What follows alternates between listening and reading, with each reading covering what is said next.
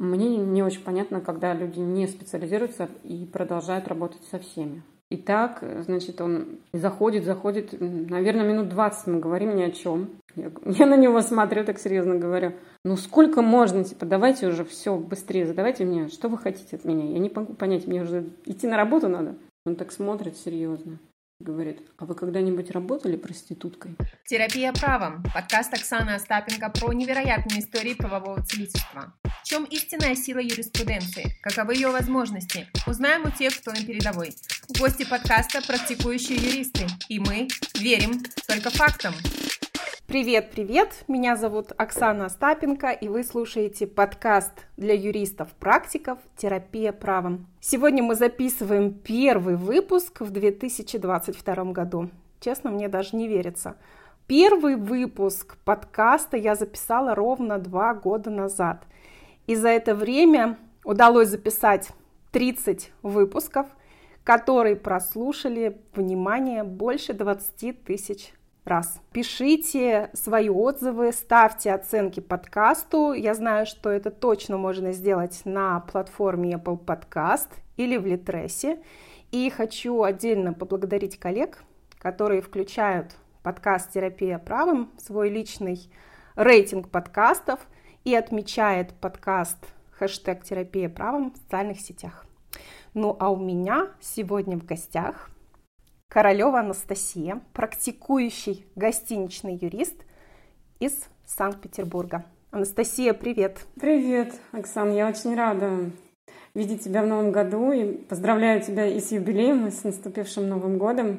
Я сама являюсь слушателем уже больше года, наверное, и мне очень интересно слушать коллег. И вообще твой выпуск, вот именно сама идея очень интересна. Рада тебя видеть в качестве гостя терапии правом. Ну что, поехали. Первый блок и блиц вопросы.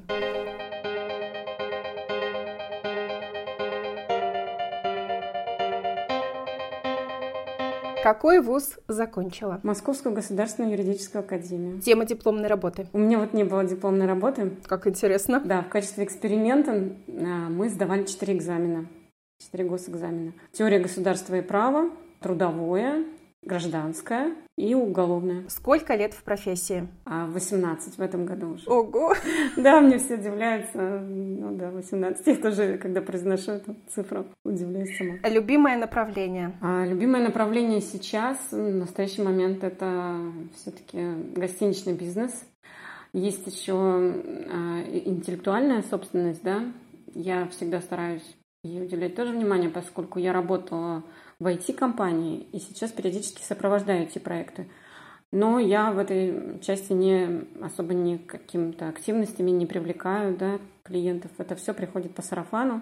Это процентов, наверное, 20 от основной деятельности. Не трудно совмещать достаточно разные направления. Все-таки хорика, да, и IT. Да, но я смотрю там, во-первых, там есть некоторые моменты, которые перекликаются, поскольку, как ты понимаешь, у отели тоже есть и ПО, да, и объекты интеллектуальной собственности. Я когда захожу, так скажем, на проект, я всегда обращаю на это внимание, потому что те, кто не занимается, да, скажем, это их не профильное, они не придают значения абсолютно, там, не защите товарных знаков, в том числе, допустим, там, тем же персональным данным в защите. Вот это вот большие пробелы. И как раз вот эта отрасль, знания, полученные в IT и в IP, они мне позволяют более глубоко и показать вот ошибки, так скажем, которые есть у ательеров. Ну, это очень большой пробел вот у многих. А если не право, то что? Чем бы ты занималась? Трудно представить, что если бы не было юриспруденции, да, чем бы ты занималась? Дизайн интерьеров. А что именно тебе там нравится? Просто даже любопытно. Интересно, что именно у меня всегда были такие руководители, необычные, так скажем, да, и вот один из руководителей на последнем месте работы, так скажем, именно когда я работала в штате, да, проводил опрос среди коллег, вот задавал именно такой вопрос, чтобы другие оценили, что может ваш коллега, кем работать, если не юристом. У нас был отдел там 5 человек, и все 5 выбрали, да, что дизайн интерьеров и все, что связано с дизайном. Ну, я просто люблю создавать красоту вокруг. Несколько раз я, так скажем, покупала квартиру, да, въезжала в новую, я полностью с нуля создавала интерьер, но не прибегала к помощи дизайнеров. И те, кто видел, ну, в том числе риэлторы, да, либо это специалисты, которые там делали ремонт, они все спрашивали, а вы заказывали у кого-то? Когда мы с тобой обсуждали план твоего интервью, ты мне рассказала о том, что у тебя был наставник. Вот этот вопрос сейчас, я полагаюсь на социальные сети, на тот же самый Инстаграм, он очень актуален. То есть молодые специалисты, когда закончили высшее учебное заведение, ищут кого-то в наставнике, старших коллег. Давай поговорим на эту тему. Да, конечно. Как выбрать наставника? Наставник все-таки на начальном этапе важен, да? Я вижу это по себе, потому что у меня был небольшой опыт в самом начале, когда я училась еще в академии.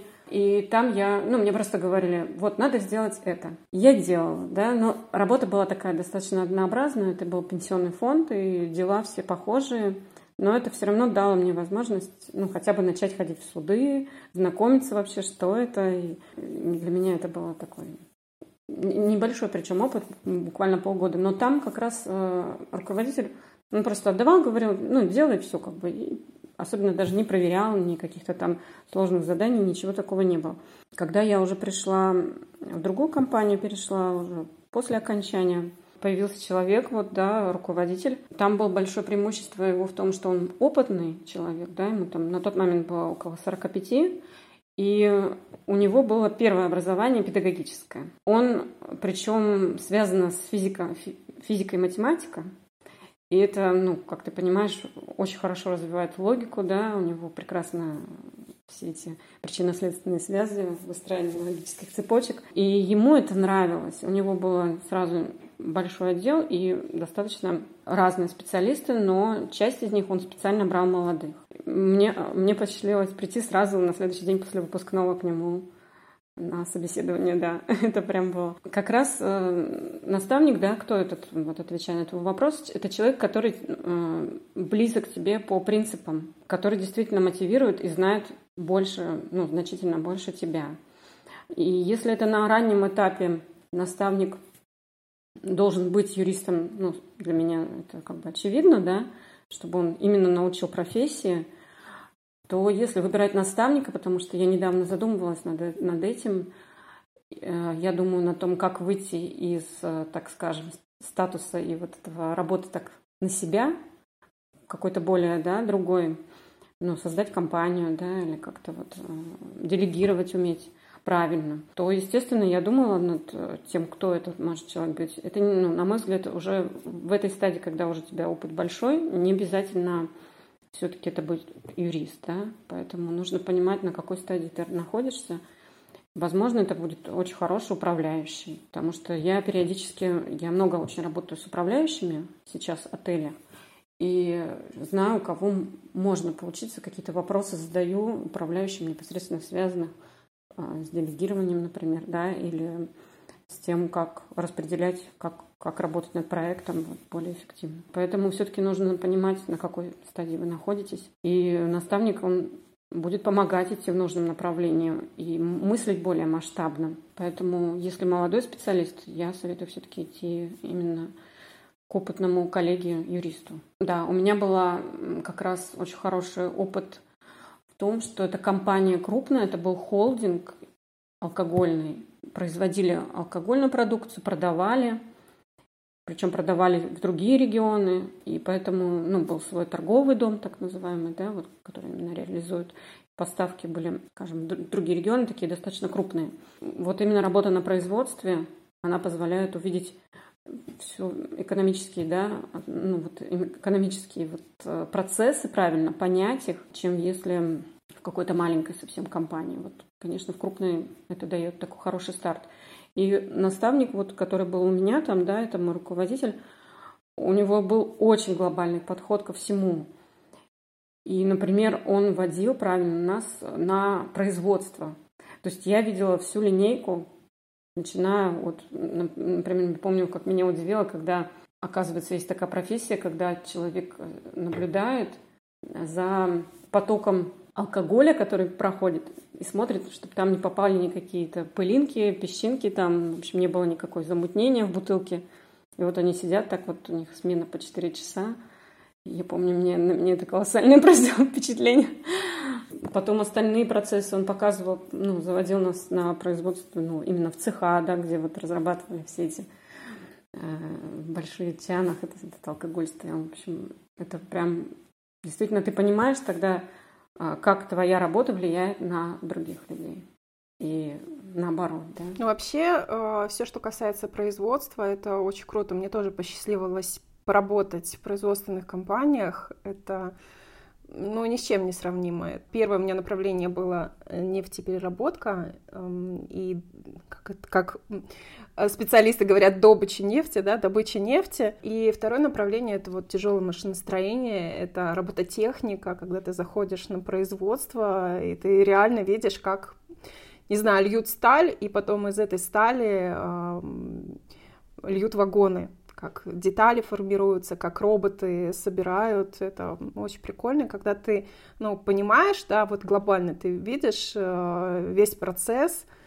А не просто ты читаешь там техническую документацию, засыпаешь над ней, а ты когда реально соприкасаешься с этим, когда вот все действия, которые они там зарегламентированы на бумаге, вот как это выглядит в реальности, это, конечно, расширяет кругозор и помогает юристу понимать все эти бизнес-процессы, технические, производственные, это, конечно, очень круто. И помогает, да. Слушай, такой вопрос по поводу наставника. Что он делает? Можешь мне пояснить? Да, я расскажу, конечно, на своем примере. Не было такого, что отдал и забыл, да, полностью. Естественно, я была специалист молодой, но при этом я очень хорошо знала теорию. Мы, например, могли править одно из заданий, из первых, так скажем, наверное, это было в первый месяц. Я писала жалобу в высший арбитражный суд на тот момент был. У меня было жуткое волнение по этому поводу. Он, конечно, там 15 раз правил. Потом мы вместе даже ходили, отправляли на почту, чтобы я ничего не накосячила, так скажем, да, с этим письмом там. И потом, когда нам ответил вас, не просто нас послал и сказал, что ничего, все мы не передаем никуда дальше, да, а нам ответили, почему не передаем. Буквально там 3 или 4 предложения. И я помню, как он радовался. И вот это мы написали. Показывал, что мы, конечно же, ввели это вместе, но в то же время он всегда подчеркивал, что вот твоя заслуга, вот ты молодец, и все время хвалил. Одно из таких ярких примеров, когда я вела, у меня было направление, там, поскольку я недолгое время работала в пенсионном фонде и понимала, да, как формируются налоги, да, что такое страховые взносы. И, в общем, у меня вообще всегда более-менее было хорошо с экономикой, именно понимание. И у меня было такое направление, я ходила практически на все судебные процессы именно. В арбитраже. И одно из дел, и одно из направлений — это было налоговые споры. Как раз я пришла в такую стадию компании, когда, там было политическое такое решение сверху, да, наши компании стали банкротить. Пошел передел собственности в регионе, поскольку там, убили когда-то губернатора нашего, и вот этот собственник был ставленником губернатора. Наверное, надо сказать, что я жила в другом регионе, да, сейчас я в Санкт-Петербурге, а тогда я жила в Магадане. И получилось так, что очень было много претензий со всех сторон, потому что там явно был политический заказ, так скажем. И как раз одна из них — это налоговая.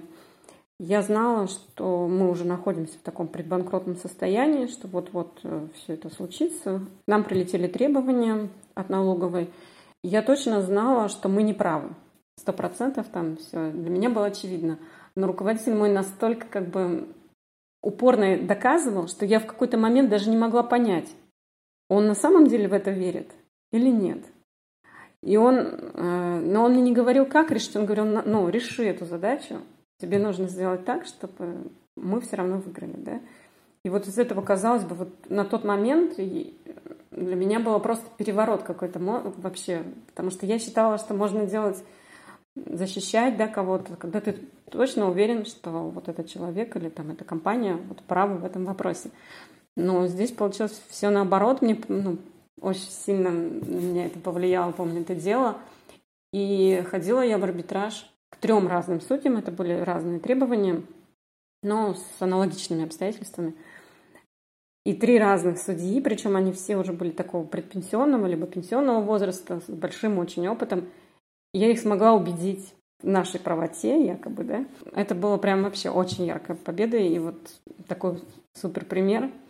Ну, самое интересное, апелляция у нас находилась тоже в нашем регионе, а она устояла. А вот кассация же налоговая, конечно, пошла дальше, отменила решение. Но на тот момент мы уже были в банкротстве, уже платить было нечем. В любом случае, так скажем, это мы были в выигрыше. Что делает наставник? Он помогает тебе посмотреть на какую-то ситуацию под другим углом, мотивирует, помогает не опустить руки. Как бы ты сформулировала?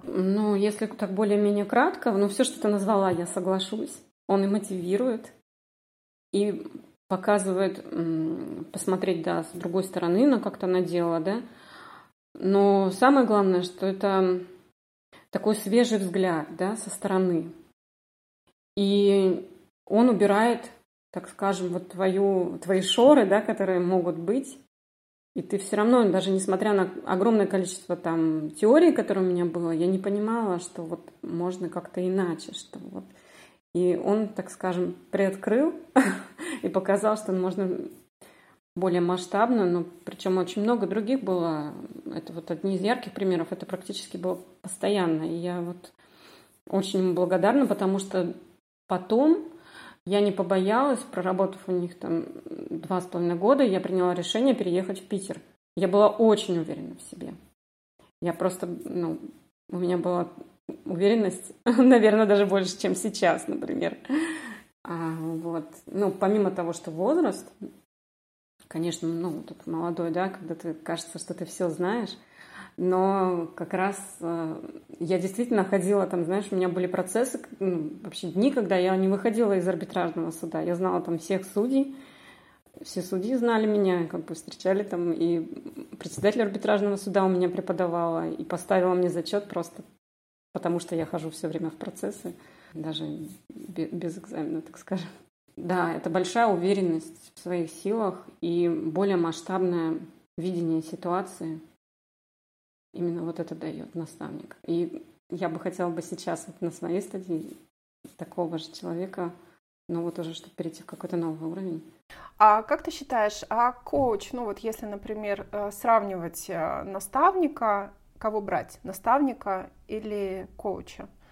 Как внутренне для себя, мы все понимаем, кто чем занимается, да, когда нам нужен психолог, когда нам нужен коуч, когда нам нужен наставник, как все-таки понять вот для себя внутренне, это должен быть коуч или это должен быть все-таки там наставник, старший товарищ, у которого там больше опыт в конкретной тебе области, через что это понять? У меня был небольшой опыт работы с коучем, одна сессия, просто потому что моя знакомая хорошая прошла такое, получила образование, ей нужно было на ком-то попробовать, да, так скажем. Определить точку А и Б, вот это, да, их любимая. Нет, это вот для меня нет, это совсем не об этом. И я проходила, пробовала, да, бесплатные были у некоторых коллег вебинары, да, какие-то консультации даже, да, которые юристы, но там, допустим, или управляющие компании, или уже даже ушли вообще от операционки и просто собственники. Вот с ними это совсем другой уровень, конечно. Я уверена, что именно наставник, не коуч.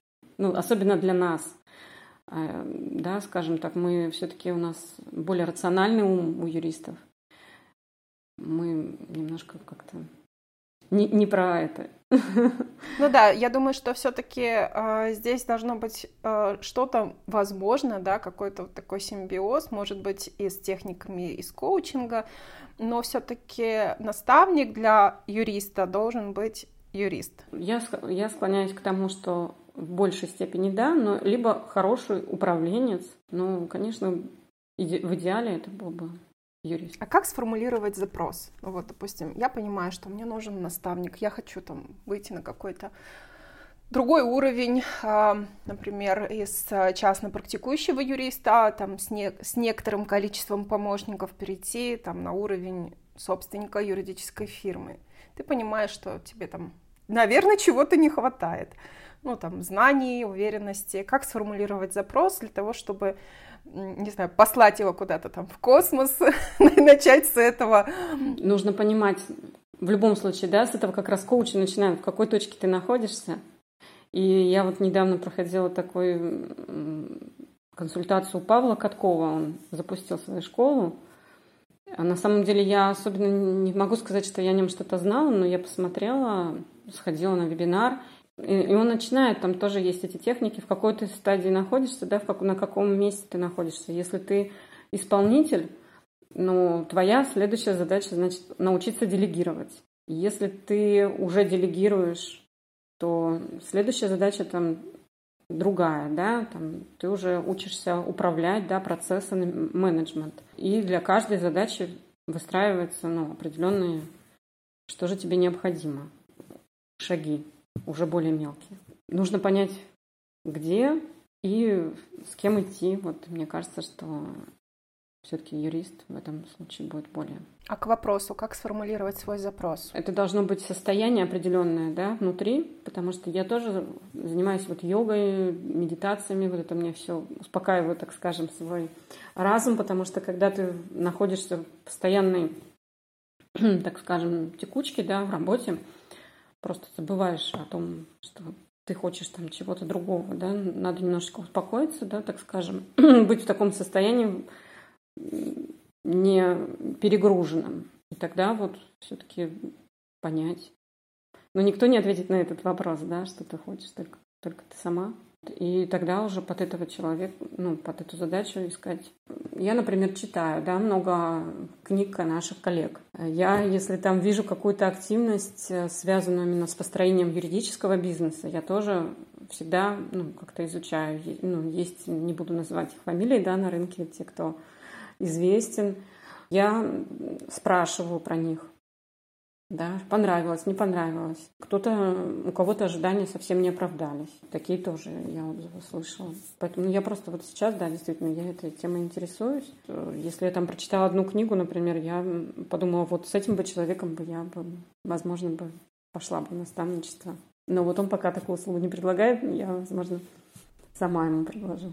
Ну, то есть начать все-таки, опять же, да, мы возвращаемся к самому себе, начать просто искать этот ответ, этот запрос изнутри, внутри себя.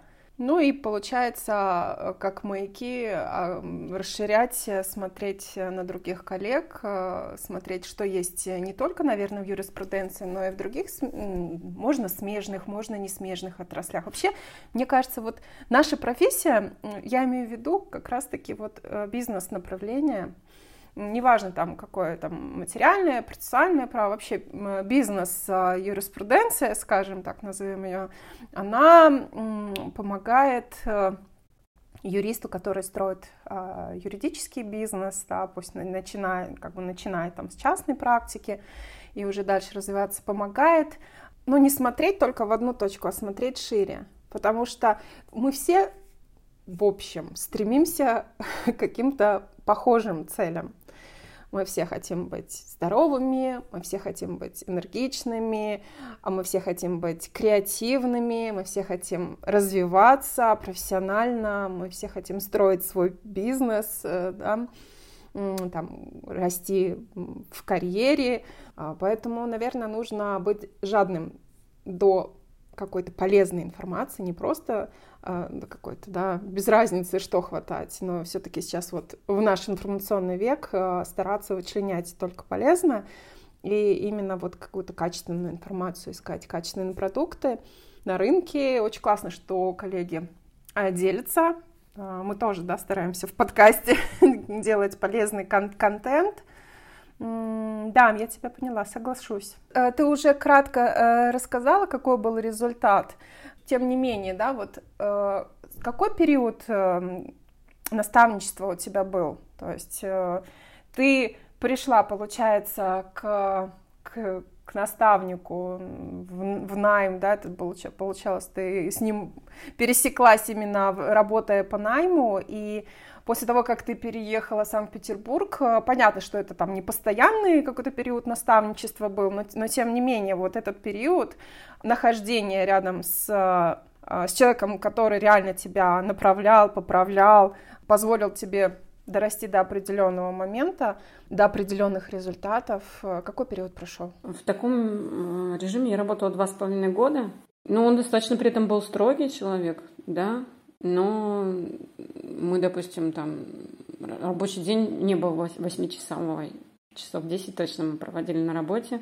Потом он очень долго меня отговаривал уезжать. И потом еще длительное время мы общались и до сих пор общаемся в хороших отношениях.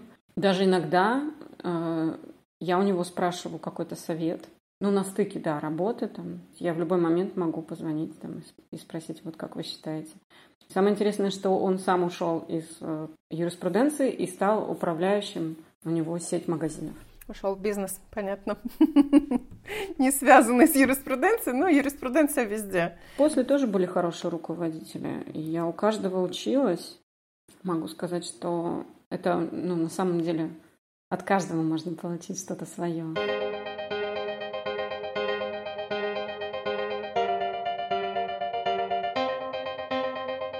А почему ты выбрала специализацию на отрасли экономики? Почему отели? С отелями я работаю. Я пришла в отельный бизнес из консалтинга. Мне получилось так, что я поработала в консалтинге достаточно, ну, наверное, сколько? 4 года. И в крупном, прям крупная очень, наверное, одна из крупнейших в северо-западе компаний. У нас были очень такие серьезные клиенты, которые прям известные компании. А какое-то время поработала в небольшой. Как раз вот пришла в отельный бизнес, это было 10 лет назад, в январь 2012 года. И это было совершенно новое направление для меня. Мне было очень интересно. Вышло так, что мне позвонили, я искала через HeadHunter, мне позвонили 2 компании в 1 минуту. Я разговариваю с одной, они мне говорят, все, мы вас берем. И в этот момент идет входящий звонок от другой. Я перезваниваю, а оказывается, это другая компания. И я встала перед выбором.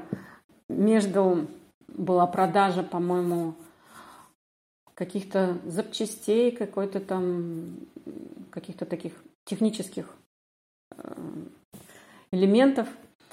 Вот. По-моему, даже там какие-то трубы, ну, что-то такое. И 5-звездочный отель. Ну, конечно, я выбрала 5-звездочный отель как девушка. Вот. Это вся красота, и он открывался. Это была новая сетка, итальянский отель. 100% там компания была учредитель итальянская, с международный такой бренд, скажем, Domino. И она вот только-только заходила на рынок. Естественно, я прям очень захотела все это. Я люблю путешествовать сама. Для меня это все. Вот отели прям казалось, что это какая-то такая другая жизнь. Но это на самом деле оказалось очень интересно, поскольку отели характеризуются тем, да, вот одна из таких, почему нужен все-таки юрист для отеля, потому что деятельность очень сильно зарегулирована. Я работала вот когда в консалтинге с совершенно разными направлениями, это и рестораны тоже, да, Хорикова тоже тогда была. Но все равно отели, конечно, зарегулированы больше. Это, ну, понятно почему, потому что человек, да, по сути, ночует вместе, да, который, то есть полностью безопасность должна быть обеспечена. И, естественно, она обеспечивается за счет различных, так скажем, контролирующих органов, которые просто в огромном количестве. Ну, около 10, наверное, сейчас вот те, кто может проверить отель, прийти. Как раз получилось так, что когда я пришла с консалтинга, за счет того, что у меня были совершенно разные клиенты, я сразу поняла, какие у них есть направления, и рассказала управляющему, что будет у вас вот это, вот это, вот это. Ну, было ощущение, что, конечно, я уже разобралась. Ну, мне достаточно быстро приняли решение, взяли. Был плюс большой в том, что это не действующий отель, когда ты приходишь и все это уже работает, а новые. Это были новые сотрудники, у которых были бесконечное количество вопросов, да.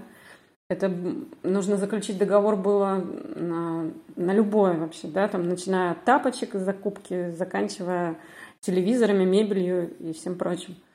Естественно, это огромный поток договорной работы, который тоже нужен, плюс консультировать управляющего, в том числе, вот, да, что у нас закрыто, что нужно сделать, потому что там был какой-то такой немножко элемент еще и, так скажем, именно вот проектной работы, да, что рассказывала, вот здесь посмотрите, давайте вот это еще закроем, давайте вот это вот, ну, то есть вот на таком уровне, поскольку там управляющий был иностранец, он, естественно, российское законодательство знал, ну, так скажем, относительно совсем, хоть он уже работал на тот момент в России, но все равно его нужно было в этой части тоже ему рассказывать.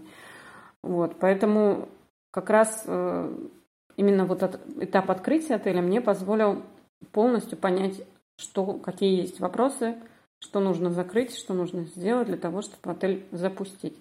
Я там проработала год, и я уже на тот момент, ну там немножко больше года, мне уже было все понятно, практически все там договоры, да, и так далее. Я там разработала все, что нужно, сделала, и мне предложили уйти в IT как раз проект, там значительно было лучше условия.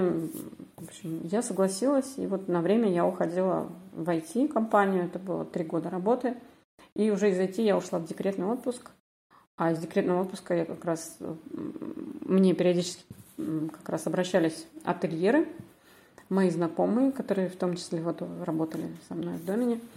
И, конечно, ну, я продолжила работать в этом направлении. И у меня большой круг знакомых на тот момент уже был в этом бизнесе, потому что там так получается, что очень часто кто приходит, они остаются, не меняют отрасль. Ну, то есть даже, пусть даже те же продажники, да, они вот как так и продолжают работать в отельной сфере. Поэтому за счет этого, ну, очень хороший работает сарафан. Зачастую, ну, именно вот по нему приходят. Очень почему-то меня удивляет это, что даже у тех коллег, у которых есть уже компании со схожей, да, тематикой, ну, вот, например, кто-то занимается, да, чаще всего там кому-то обращаются строительные компании, да, сейчас, бьюти-сфера, да, но они продолжают работать все равно с другими тоже. И не позиционируют себя именно вот по отрасли экономики, как у меня. Хотя вот это на самом деле очень хорошо, вот это сужение, да, так скажем, позволяет вот работать и сарафану, и тому, что к тебе обращаются уже за, ну, те же, например, СМИ, да, за публикациями, ну, либо какие-то платформы, которые связаны тоже с отельным бизнесом, да, например, в отельном бизнесе есть такое понятие, как, ну, OTA, да, там броневики их еще называли раньше, агрегаторы, платформы вот для бронирования, они тоже, ну, каким-то образом пытаются просвещать, вот они тоже привлекают разных специалистов, ну, чтобы наполнить свой, допустим, сайт или свои социальные сети контактом. Вот они ко мне тоже стали обращаться, да, с запросами.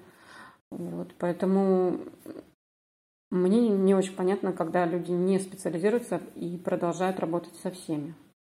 Помимо того, что тебе проще, у тебя есть уже заготовки, да, у тебя есть знания. Я, естественно, смотрю судебную практику, регулярно связанную именно со своей сферой. Я уже не распыляюсь, да, так скажем, на другие. Но есть, конечно, в этом и минус небольшой, так скажем, например, когда началась пандемия, отрасль просто встала вся, да, работы было меньше. Но как только все, так скажем, уже вышло в нормальное более-менее русло, то стали приходить и даже более крупные заказы. По поводу продвижения. Ты сказала, специализация юриста именно на отрасли экономики, скажем так, дает юристу больше шансов в продвижении и в привлечении клиентов. Какие ты сейчас способы используешь для привлечения, ну, помимо сарафана, понятно. Мы его все очень любим. Неважно, юристы или не юристы, любые эксперты любят сарафан. Какие способы ты сейчас для привлечения клиентов используешь? Ну и насколько каждый из них вот эффективен? Да, ну первое, конечно, я сразу подумала о том, что нужно завести Инстаграм. узнала, как это вообще. Я совершенно там не была никогда зарегистрирована и вообще не понимала, как туда тыкать и что это такое. Из Инстаграма к тебе приходят клиенты? Да, приходят. Я знаю точно, что те, кто как раз вот не специализируется, им сложнее, потому что непонятно, о чем писать, непонятно кому, зачем, как бы о чем, да, ну, в общем.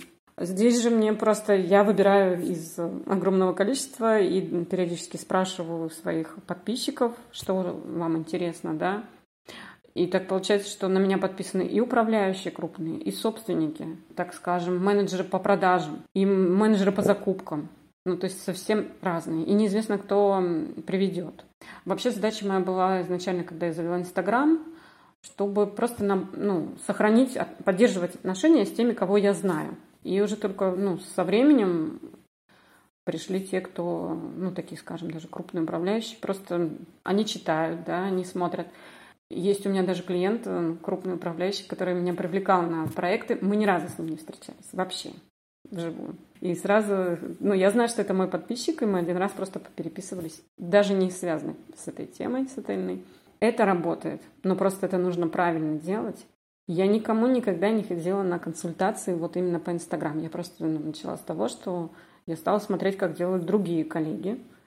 И поняла, просто саму суть, что же, да. Не давала рекламу при этом еще ни разу. Хотя даже думаю, может быть, и стоит. И это, так скажем, органическое, да, привлечение получилось. Потому что я участвую там, например, в прямых эфирах. На меня подписываются. Или кто-то делает репост, подписываются другие. И я обычно всегда спрашиваю, откуда пришли. Второй, наверное, источник – это публикации в отраслевых СМИ. Так получилось, что в первой отраслевой СМИ, в которой я очень активно публиковалась, это была прям такая, для меня это была прям большая работа, потому что я там писала статьи так основательно, с примерами судебной практики, там прям очень серьезно подходила как к большому развернутому заключению. Это было как раз собственником был управляющим, с которым я работала много лет. Он приобрел это издание. Я ему помогала приобретать это издание, и уже дальше, да, я публиковалась, но как бы сейчас на какое-то время не публикуюсь у него.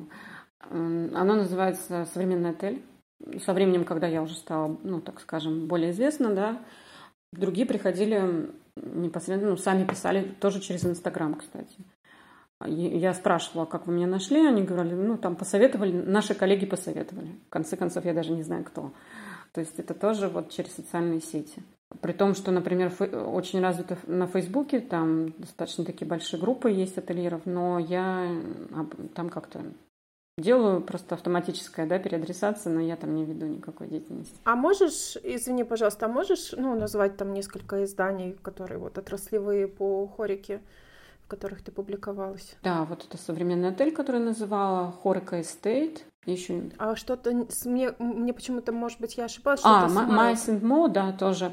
Это тоже так получается, что девушка, моя коллега из тоже отельной сферы, она сейчас собственник и, по сути, главный редактор в одном из журналов, но связанный с майс-индустрией. В принципе, она близка, да, и тоже там продвигается через отели этот журнал. Публикация – это работа вдолгую, это просто на узнаваемость.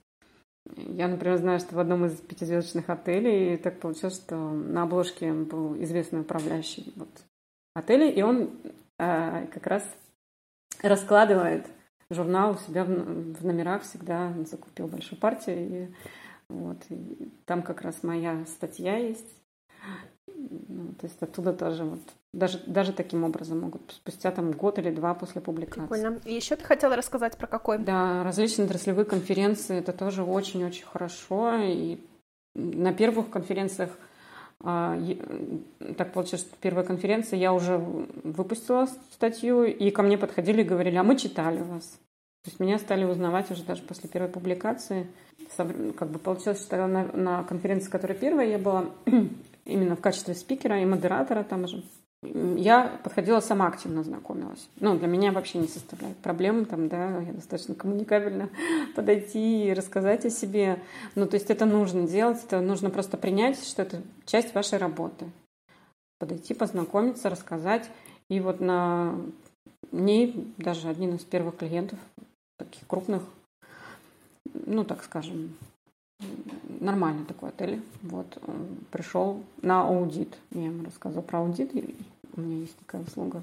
Конференции, да, вот это живая, все-таки живое взаимодействие.